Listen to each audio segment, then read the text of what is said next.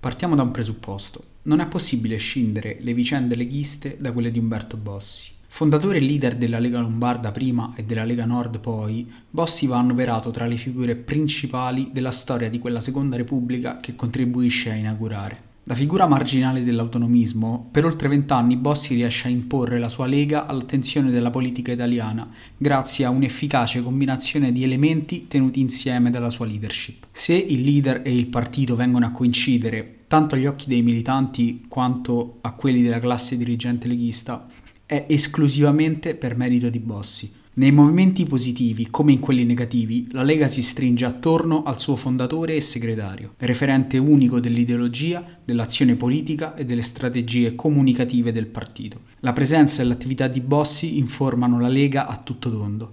È lui a dettare la linea ideologica, anche in modo imprevedibile a definire la comunicazione, spesso con eccessi che scatenano le polemiche degli avversari e mettono in difficoltà i suoi stessi alleati. È lui ad avere in pugno il partito, a dispetto di uno statuto che ne definisce rigidamente struttura e regole. È alla luce di queste considerazioni che occorre comprendere Bossi per comprendere la Lega e viceversa. Cinque anni di sconfitte dei movimenti autonomisti e più di un secolo di oblio dell'idea federalista. Così Daniele Vimercati, giornalista vicino alla Lega e biografo di Bossi, riassume il percorso leghista dalle origini fino al successo delle elezioni politiche del 1987. Un successo che deriva dalla capacità di Bossi di combinare identità regionalista e protesta antipolitica, prevalendo così sulle piccole leghe autonomiste ancora legate alle rivendicazioni etniche e perciò marginali dal punto di vista elettorale. Dopo l'ingresso in Parlamento, Bossi lascia definitivamente cadere l'etnoregionalismo per abbracciare il populismo regionalista. Le istanze autonomiste diventano il mezzo per difendere gli interessi del territorio e del popolo lombardo dalla minaccia dei partiti, dello Stato centralista, del Sud assistito e degli immigrati. Come osserva Ilvo Diamanti, territorio e protesta sono riferimenti al tempo stesso flessibili e discriminanti, in grado di catturare consensi in molte direzioni e di tracciare confini netti nei confronti degli altri partiti, vecchi e nuovi, in quanto estranei all'orizzonte politico italiano. Alla fine degli anni Ottanta, dunque, il baricentro leghista si sposta in Lombardia. Forte del consenso elettorale e della sua leadership, Bossi assume la guida del processo di aggregazione delle leghe autonomiste nella Lega Nord. Alla base della costruzione del nuovo partito c'è la fondamentale intuizione di Bossi di estendere il modello della Lega Lombarda alle altre leghe regionali, sancendo il passaggio al populismo nordista. In tal senso, Bossi sfrutta la protesta del nord in chiave antipolitica, usando il territorio contro lo Stato e il sistema politico tradizionale, per alimentare la contrapposizione centro-periferia, nord-sud, italiani, immigrati. Facendo appello all'intero nord, Bossi può delineare e imporre al paese la questione settentrionale, suggestivo rovesciamento di quella meridionale da sempre al centro della politica italiana. Fornendo una chiave di lettura populista al regionalismo, la Lega reinterpreta la frattura centro-periferia in relazione al conflitto tra popolo ed elite. Il populismo è assunto come specificazione essenziale del nordismo posto alla base dell'identità del movimento. Proponendosi come unico ed esclusivo veicolo della volontà del nord, la Lega rappresenta le istanze di un popolo, descritto come omogeneo e virtuoso, attaccato su due fronti, dall'alto dalle elite politiche ed economiche e dal basso da elementi estranei alla comunità come gli immigrati, con cui le prime sarebbero conniventi. Sulla base di questi atteggiamenti, la Lega si inserisce a pieno titolo nella rinascita del populismo europeo, affiancandosi a movimenti guidati da figure come Slobodan Milosevic e Jean-Marie Le Pen. Il nucleo ideologico iniziale della Lega Nord è l'ampia e complessa riforma federalista teorizzata da Gianfranco Miglio, uno dei primi intellettuali ad avvicinarsi a Bossi. La proposta di un'unione federale di macro-regioni raggruppate su base socio-economica e culturale sembra infatti l'approdo più coerente per le rivendicazioni leghiste, ma nonostante la l'apporto di Miglio, dal punto di vista politico il federalismo resta una prospettiva vaga, mentre assumono più rilevanza le proposte di stampo neoliberista, la protesta antipolitica e l'ostilità verso gli immigrati extracomunitari che negli anni 90 sostituisce l'antimeridionalismo delle origini. Il successo della Lega all'inizio degli anni 90 in ogni caso è legato anche alla particolare congiuntura internazionale. La caduta del muro di Berlino e la disgregazione dell'Unione Sovietica hanno pesanti ripercussioni sulle ideologie tradizionali, che perdono di senso. In Italia ciò si traduce in una crisi senza precedenti dei partiti della cosiddetta Prima Repubblica, già ritenuti impotenti di fronte ai problemi del paese. In questo quadro critico per i principali partiti italiani, aggravato da una pesante crisi economica e monetaria, Si inserisce infine l'ondata di Mani Pulite. Forte dell'8,6% delle elezioni del 1992, la Lega si presenta come l'unica alternativa a nord e non solo che si oppone ai partiti tradizionali e che esprime valori alternativi alla sinistra. In questa fase la Lega agisce da imprenditore politico della crisi, che riproduce e a sua volta produce i sentimenti e i risentimenti di ampi settori della realtà sociale del nord traducendo così in consenso le molte ragioni e direzioni del dissenso maturato negli anni 80 e 90 in Italia. Bossi costruisce la sua proposta politica sulla protesta antipartitica e la diffusa insicurezza economica, candidandosi a guidare il rinnovamento della politica italiana come forza di lotta e di governo. Un rinnovamento che, nella retorica leghista, passa per l'affidamento della guida del paese al nord, locomotiva economica capace di trainare l'Italia nell'Unione Europea che in questa fase assume la sua forma attuale. L'apice della prima espansione leghista è la conquista di Milano nel 1993, ma con questo risultato la spinta elettorale si esaurisce. Il mai accantonato estremismo di Bossi, la vocazione nordista del partito e il sistema elettorale maggioritario che penalizza i partiti non disponibili a stringere alleanze contribuiscono al primo ripiegamento della Lega. Come sintetizza Ilvo Diamanti, la Lega riassume la crisi, ma non ne prospetta l'uscita, fallendo nel valicare i confini del nord per portare il progetto federalista nel resto d'Italia. Come abbiamo visto, alla fine del 1993 Bossi rispolvera la dottrina migliana riassunta nel decalogo di Assago, salvo poi fare rapidamente dietro front al mutare dello scenario politico. L'evento che più di altri contribuisce a questo cambio di rotta leghista è la discesa in campo di Silvio Berlusconi, che si presenta come alternativa alla politica tradizionale esattamente come la Lega. In tal senso, il leader di Forza Italia riprende alcuni dei temi cardine della Lega, ma li rilancia in modo più credibile per quei ceti moderati che Bossi non riesce a intercettare. Forza Italia diventa così l'avversario più pericoloso per la Lega, minacciando le sue mire tanto sul nord quanto sul centro dello spazio politico elettorale. La decisione di Bossi di allearsi con Berlusconi è dettata dunque dal declino di consensi provocato dalla competizione con Forza Italia, ma un ruolo significativo è giocato anche dal coinvolgimento di Patelli nell'inchiesta sulla tangente mondiale Mount Edison. Una vicenda potenzialmente distruttiva per un partito che fa delle straneità rispetto a tutti gli altri una delle proprie bandiere. Per la Lega l'accesso al governo coincide con la prima forte crisi. A dispetto della vasta delegazione parlamentare, l'identità e la sopravvivenza stessa della Lega sono messe a forte rischio dalle azioni di Berlusconi. La debolezza della posizione leghista è da ricercare anzitutto nella scelta degli alleati. Forza Italia, il più diretto concorrente nel nord, e Alleanza Nazionale, la forza più ideologicamente antifederalista dell'intero arco politico. Emblematica di questa debolezza è la discussione sulle riforme federaliste. È lo stesso Miglio a osservare come, nei piani di Bossi, questo tema sia solo uno strumento da utilizzare in modi diversi per aumentare i consensi e conquistare posizioni di potere. Dal canto suo, Bossi è fautore di un partito a vocazione nazionale, come conferma il tentativo, presto fallito, di dare vita a movimenti analoghi alla Lega Nord anche al centro e al sud. In ogni caso, va detto, alla base del disincanto di Miglio c'è anche la mancata nomina al Ministero per le riforme ritenuta strategica per la realizzazione del suo progetto, in seguito alla quale lascia il partito. Nel tentativo di arginare l'emorragia di consensi, Bossi si dedica all'azione di opposizione al governo, tentando di delegittimare i partner divenuti avversari. Il bersaglio principale è Berlusconi, accusato di agire come una sorta di prolungamento della Prima Repubblica. Bossi tenta così di riattivare i conflitti alla base dell'identità leghista, individuando nei suoi alleati i nuovi nemici del nord. La linea adottata non produce gli effetti sperati e Bossi è costretto a chiudere l'esperienza di governo per salvaguardare e rilanciare il partito. Forza Italia rafforza invece il legame con Alleanza Nazionale, spostando il suo baricentro più a destra e più a sud. Dopo la rottura con Berlusconi, l'avvicinamento alla sinistra sancito dal patto delle sardine con Popolari e PDS è solo una breve fase che prelude alla nuova svolta. La necessità di ritrovare un'identità e ribadire l'estraneità rispetto agli altri partiti sono fattori fondamentali nella scelta dell'isolamento. Incoraggiato dai risultati del 1995 e in vista delle elezioni dell'anno successivo, Bossi prospetta il voto per la Lega come un ideale sì all'indipendenza del Nord. Obiettivo primario è riguadagnare centralità nel dibattito pubblico e rilanciare la questione settentrionale. Ai fini della nuova strategia, il segretario recupera l'iconografia, il linguaggio e le forme comunicative delle origini, esasperando sia la retorica populista sia il separatismo e l'indipendentismo.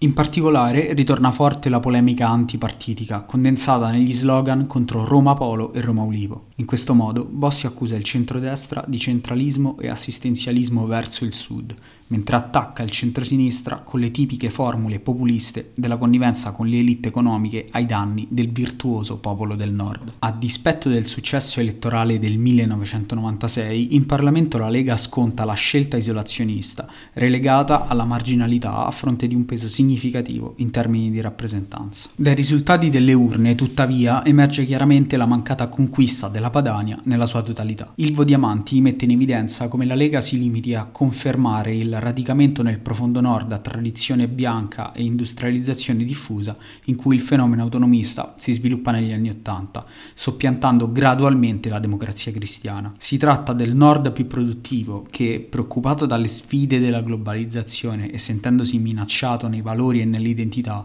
vede nella Lega un megafono per le sue richieste in termini di servizi, risorse, ma anche di potere e di immagine verso lo Stato. Per il resto del panorama politico italiano, la secessione costituisce una prospettiva inquietante, anche se poco concreta. La sfida alla legalità, rappresentata dalla secessione della Padania, è accompagnata da atti simbolici per l'invenzione della nuova nazione.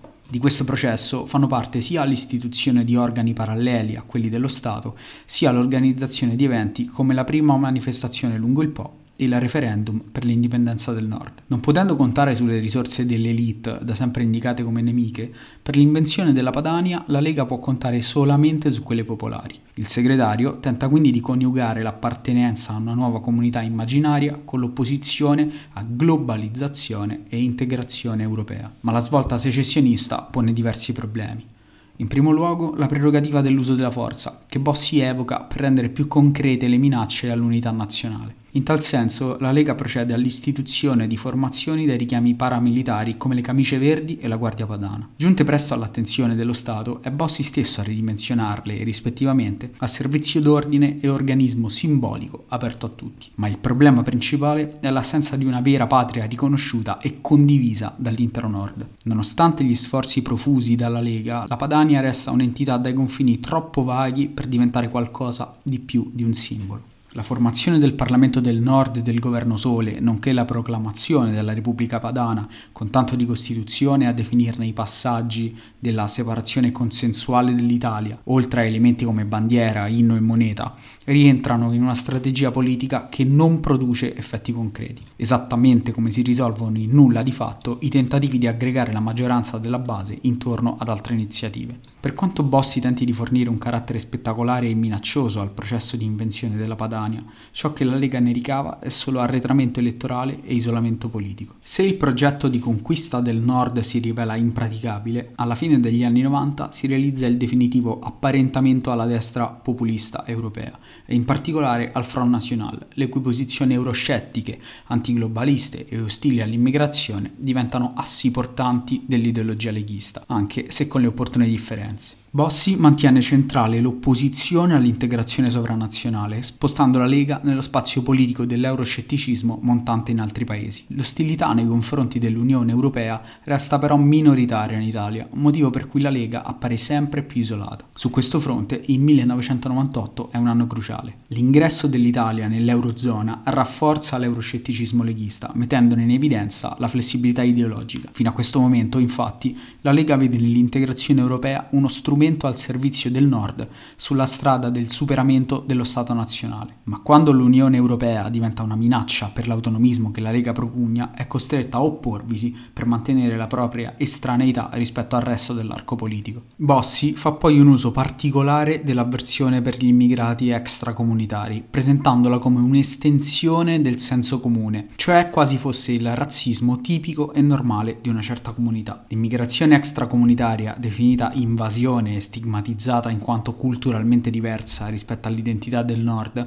diventa dunque la base per la costruzione di un nuovo conflitto. La Lega pone particolare enfasi sulle conseguenze negative dell'immigrazione, collegandola all'aumento della criminalità, della disoccupazione e del degrado sociale. Una narrazione necessaria a fare degli immigrati una minaccia per la comunità e descrivere come impraticabile l'integrazione. Favorita dall'aumento del fenomeno e allo stesso tempo dall'insorgere del terrorismo islamico in Occidente, ai primi anni 2000 la Lega aumenta il proprio impegno nella lotta all'immigrazione. Dopo gli attentati dell'11 settembre 2001, la Lega sfrutta il crescente sentimento anti-islamico e la retorica della lotta al terrorismo per individuare un nuovo nemico ed ergersi a difesa della fede cristiana. È in quest'ottica che Bossi cerca l'appoggio del mondo cattolico conservatore, nonostante le aspre critiche espresse fin dagli anni Ottanta nei confronti della gerarchia ecclesiastica. Nonostante gli sforzi, Bossi non riesce però a fare della Lega il punto di riferimento per quel vasto elettorato cattolico orfano della democrazia cristiana. Lo spostamento a destra, in ogni caso, è ben visibile anche in campo economico e in particolare sul tema della protesta fiscale contro lo Stato e a difesa del nord produttivo. Sebbene ogni tentativo di metterlo in pratica risulti fallimentare, il tema fiscale si rivela comunque proficuo in termini di consensi, almeno fino al momento in cui è Forza Italia a farlo proprio. I destinatari del discorso leghista sulla protesta fiscale sono soprattutto i distretti della Terza Italia, mentre minore attenzione è rivolta alle aree industriali di Lombardia, Piemonte e Liguria. Lo specifico riferimento alla piccola impresa offre alla Lega un ulteriore spunto per alimentare la polemica contro le elite economiche colluse con lo Stato, ma gioca un ruolo fondamentale anche sul piano simbolico. Nella visione leghista, infatti, i valori della piccola impresa, laboriosità, intraprendenza, attaccamento al territorio e alla comunità, vengono a coincidere con i valori del Nord. Negli anni 80 e 90 la difesa della piccola impresa dal grande capitale e dalla globalizzazione passa anche per la creazione di organizzazioni sindacali che sono dirette emanazioni azioni del partito. Sebbene di scarso successo e presto abbandonati, i sindacati leghisti sono il paradossale simbolo della virata verso la destra europea. Come osservano Daniele Albertazzi e Duncan MacDonnell, invece di rivolgersi al nord, proiettato verso l'internazionalizzazione, la Lega si schiera contro i processi di integrazione politica ed economica che coinvolgono il paese. Cavalcando l'euroscetticismo, la xenofobia, l'opposizione agli Stati Uniti e alla globalizzazione, la Lega perde gran parte della capacità di rappresentare il suo elettorato tradizionale, fallendo anche nel tentativo di attirare segmenti nuovi e diversi da quelli che ne compongono lo zoccolo duro. Lasciata cadere la battaglia secessionista, alla fine del 1998 Bossi è costretto all'ennesima inversione di rotta verso la devolution sul modello scozzese, ma deve fare i conti anche con la crisi di consensi che rende inevitabile il ritorno nel centrodestra. A partire dal 2001 i piani di Bossi sulla devolution sono però ostacolati dalla riforma del titolo quinto della Costituzione promossa dal centro-sinistra e approvata dal referendum del 7 ottobre dello stesso anno. Una consultazione caratterizzata dalla bassa affluenza, chiaro segno della scarsa capacità di mobilitazione della riforma proposta dal centro-sinistra, ma anche di perdita di rilevanza della questione. Nonostante un sentimento diffuso nell'opinione pubblica settentrionale a favore di un generico disegno federalista, neanche gli elettori leghisti lo ritengono un tema centrale, indicando piuttosto come prioritarie la lotta all'immigrazione, alla disoccupazione e la riduzione delle tasse. L'azione di governo della Lega resta comunque incentrata sui cardini dell'accordo con Berlusconi. Pertanto, oltre alla devolution, la Lega si dedica alla lotta all'immigrazione. Su questo fronte, l'iter e l'approvazione della legge Bossi-Fini è segnato da polemiche e rimaneggiamenti che ne riducono la portata in modo sostanziale. Seppur lontane dalle intenzioni iniziali della Lega, Bossi riesce a legare il suo nome a entrambi i provvedimenti, in modo tale da essere collegato ad essi sia dai media che dall'opinione pubblica. Ma il passaggio dal secessionismo alla nuova alleanza con Berlusconi è il momento di maggiore difficoltà per la Lega, che esce pesantemente ridimensionata dalle elezioni. In questa fase il partito tende allora a normalizzarsi, rinsaldando l'alleanza con la Casa delle Libertà, come dimostra lo stretto rapporto che Bossi instaura con Berlusconi e Tremonti. In cambio del supporto alle riforme leghiste, il Premier ottiene l'appoggio della Lega su questioni che lo riguardano personalmente, come la riforma della giustizia varata dal ministro Castelli. Ma l'avvicinamento a Berlusconi è evidente anche dalla scelta dei nuovi nemici della Lega. In tal senso, Bossi si impegna a sostituire la polemica contro i partiti con quella contro i poteri forti e la magistratura. Ma nel corso della legislatura la Lega, senza mettere in discussione il rapporto con Berlusconi, cerca in varie occasioni di proporsi come partito di lotta e di governo, in grado di dare voce al malcontento e alla protesta del Nord. Sono rispolverati i vecchi manifesti contro Roma ladrona e non mancano le polemiche nei confronti dei partiti alleati di centrodestra più radicati nel mezzogiorno, come UDC e AN. A partire dal 2003 l'atteggiamento di Bossi verso gli alleati di governo provoca una certa destabilizzazione nella maggioranza, ma l'anno successivo a cambiare lo scenario arriva il malore che colpisce il segretario, costringendolo a una lunga assenza dalla scena politica. In questo periodo l'azione della Lega è caratterizzata da indecisione e incertezza, anche se a fine legislatura aggiunge, più simbolicamente che altro, l'approvazione della devolution. La risicata vittoria del centrosinistra alle elezioni del 2006 riporta la Lega all'opposizione con un peso decisamente marginale, ma la linea leghista non cambia neanche dopo la bocciatura della devolution. Bossi stringe ulteriormente l'alleanza con Berlusconi, dando vita a ciò che Edmondo Berzelli definisce forza leghismo, vale a dire l'ideologia profonda della Casa delle Libertà, quel nordismo sbrigativo che accomuna il mondo della Lega con l'insediamento politico ed elettorale di Forza Italia. Bossi tenta dunque il rilancio della Lega come partito del Nord, incentrando il suo discorso politico su lotta all'immigrazione e federalismo fiscale. Nel 2008 la rottura della fragile alleanza di centrosinistra apre la strada all'ampia vittoria del centrodestra. A favorire il successo della Lega è innanzitutto la formazione del Partito Democratico e del Popolo della Libertà, che permettono alla Lega di rimarcare la propria estraneità dalle logiche partitiche. L'exploit elettorale di quell'anno consente poi a Bossi di contribuire in modo decisivo a dettare dettare l'agenda politica nazionale, in un contesto radicalmente mutato rispetto agli anni 90. Bossi ribadisce la specificità leghista e guadagna nuovi consensi, riattivando e aggiornando le sue tradizionali parole d'ordine, in chiave antipolitica, ma soprattutto in tema di sicurezza, cioè di contrasto all'immigrazione. In questo periodo si assiste infatti a una forte intensificazione dei fenomeni migratori, che la Lega sfrutta con successo mostrando ancora una volta la sua capacità di rappresentare le questioni più salienti a livello sociale e politico, giocando d'anticipo rispetto agli altri partiti. Grazie alle nomine in dicasteri strategici, la Lega ottiene vittorie significative su entrambi i fronti, come l'approvazione della legge delega sul federalismo fiscale e del contestato pacchetto sicurezza. Il primo provvedimento introduce l'autonomia nella tassazione per gli enti locali, ma fallisce nell'obiettivo dichiarato di permettere alle regioni di trattenere la quasi totalità delle tasse riscosse all'interno all'interno dei loro confini. Il pacchetto sicurezza prevede misure atte a rendere più difficile la vita dei clandestini, inasprendo le pene per i reati connessi all'immigrazione e legalizzando le ronde organizzate dai cittadini. Nonostante l'effettiva durezza, anche questo provvedimento soddisfa solo in parte quanto promosso dalla Lega. In tal senso, tuttavia, la Lega è particolarmente favorita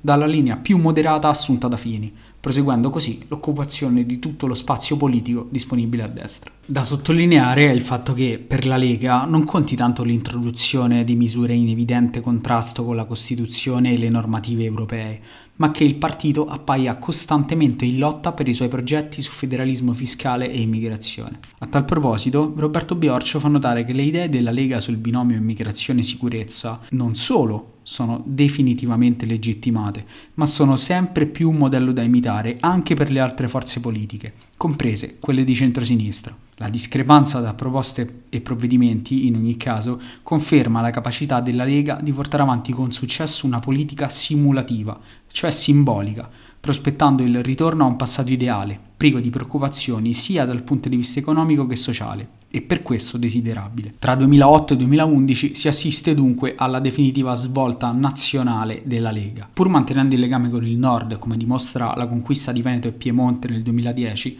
Bossi accentua la vicinanza all'estrema destra europea, allacciando relazioni sempre più strette con il Front National. In questo modo la Lega assume in tutto e per tutto la fisionomia di un catch-all party delle paure più diffuse tra gli italiani, la globalizzazione, la crisi economica, l'immigrazione. Ma l'espansione leghista è destinata a subire i contraccolpi della congiuntura internazionale sfavorevole, che il governo Berlusconi, già indebolito dalle inchieste giudiziarie e dalla fuoriuscita di Fini, non è in grado di affrontare. Il quadro generale è inoltre compromesso dall'aggravarsi della situazione italiana nel contesto della crisi economica globale che investe il paese fin dal 2008. In questa fase si consuma infine il nuovo divorzio tra il Popolo delle Libertà e la Lega, unico partito a non accordare la fiducia al governo tecnico di Mario Monti. In questo modo Bossi torna prepotentemente a cavalcare la protesta contro l'Unione Europea, accusata di intromettersi negli affari italiani imponendo un governo tecnico. Ma la Lega di Bossi è ormai giunta alla fine della sua vita e l'emergere dello scandalo del cerchio magico a inizio 2012 chiude di fatto l'era bossiana.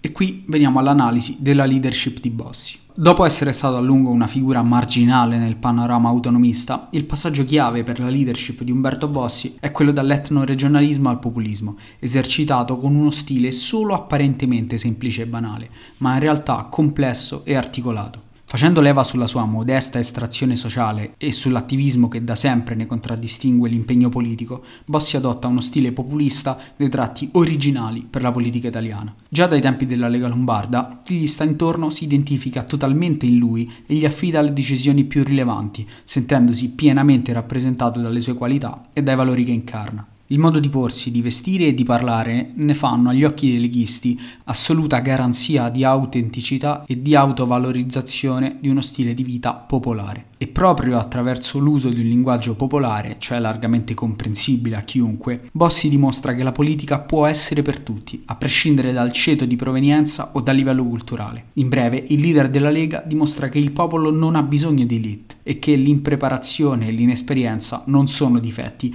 ma garanzia di onestà ed estraneità ai disvalori della politica. Lo stile del leader leghista si distingue in particolar modo per i toni fortemente provocatori, spesso violenti, che assume quando espone le sue visioni e attacca i nemici della Lega. Questi sono individuati e presi di mira di volta in volta a seconda del momento e dell'occasione che si tratti degli immigrati, dei giornalisti o dei politici. Per usare le parole di Linda De Matteo, nei discorsi di Bossi gli attacchi personali sono sistematici e a essere messa in discussione non è mai la politica dell'avversario, bensì l'avversario stesso. In questo senso, Bossi diventa soprattutto il leader castiga politici, anche se all'occorrenza si preoccupa di correggere le sue argomentazioni quando le reazioni della classe politica sono troppo forti. Confidando nei caratteri fortemente popolari e carismatici della sua leadership, Bossi privilegia il contatto diretto con le persone. In uno studio televisivo, in un faccia a faccia o in un dibattito, risulta mediocre, ma quando arringa una folla spiccano tutte le sue capacità. Ma l'ascendente di Bossi sui leghisti è frutto soprattutto della sua elevata capacità di cogliere le variazioni dell'umore popolare. Bossi capisce immediatamente cosa vuole la gente e le va dietro. In linea generale, il leader non si limita a imporre le sue idee ai militanti,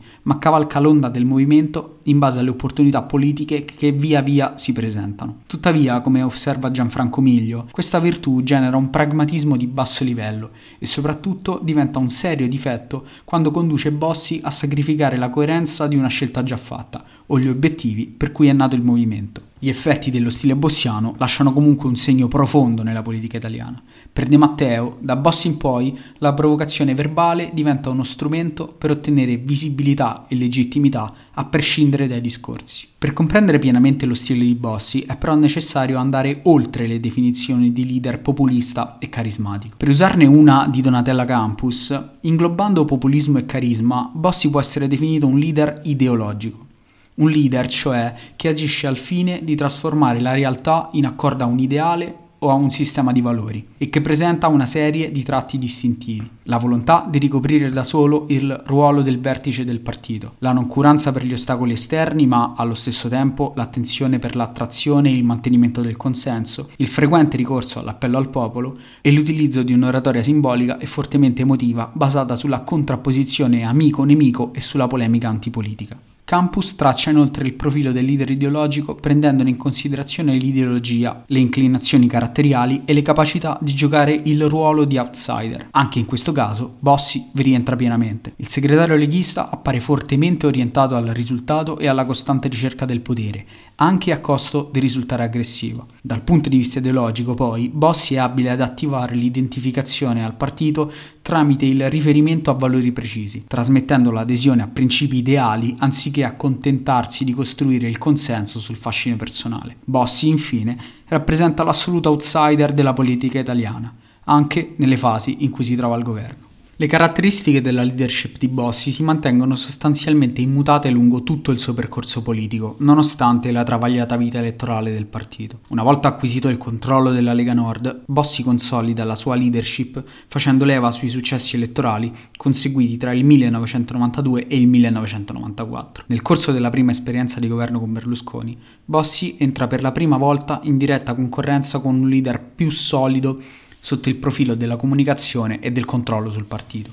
Il rapporto tra i due è costellato dai continui attacchi del segretario leghista nei confronti del Premier. L'obiettivo di Bossi è la delegittimazione dell'avversario innanzitutto sul piano personale. Nel momento in cui Berlusconi si rivela un pericolo per la sopravvivenza della Lega, per Bossi diventa vitale contrastarlo cercando di costruire e mantenere una barriera invalicabile, emotiva ancor prima che politica, per esorcizzare l'attrazione che Forza Italia esercita sugli elettori e i militanti della della Lega. Chiusa l'alleanza con Forza Italia, si apre però una lunga fase in cui la leadership di Bossi appare in difficoltà. Seppur inizialmente vincente nelle urne, l'isolamento politico legato alla strategia secessionista si rivela problematico per il segretario, arrivando a spingerlo nel 1999 a rassegnare, almeno simbolicamente, le dimissioni dal partito. L'alleanza tra Bossi e Berlusconi si ricompone all'inizio del 2000, risultando molto più forte di prima, anche se la centralità di Berlusconi oscura la leadership di Bossi. Le difficoltà elettorali, d'altro canto, costringono il segretario della Lega a fare sempre più affidamento su Berlusconi,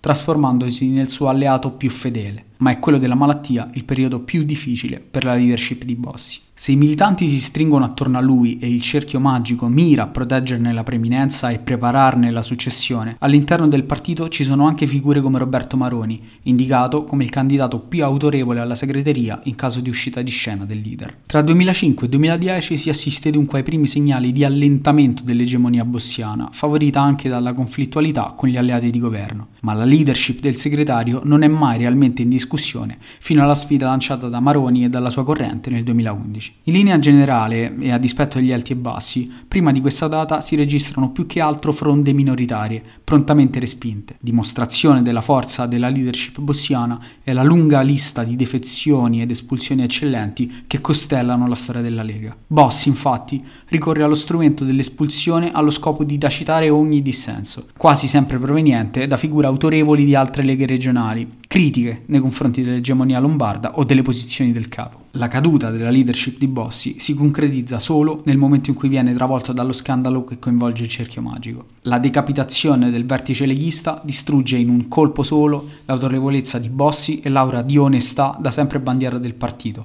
costringendo il segretario alle dimissioni dalla carica ricoperta ininterrottamente dal 1991. Una caduta rumorosa e che, come accade ai partiti fortemente caratterizzati in senso personali, provoca un forte declino elettorale della Lega.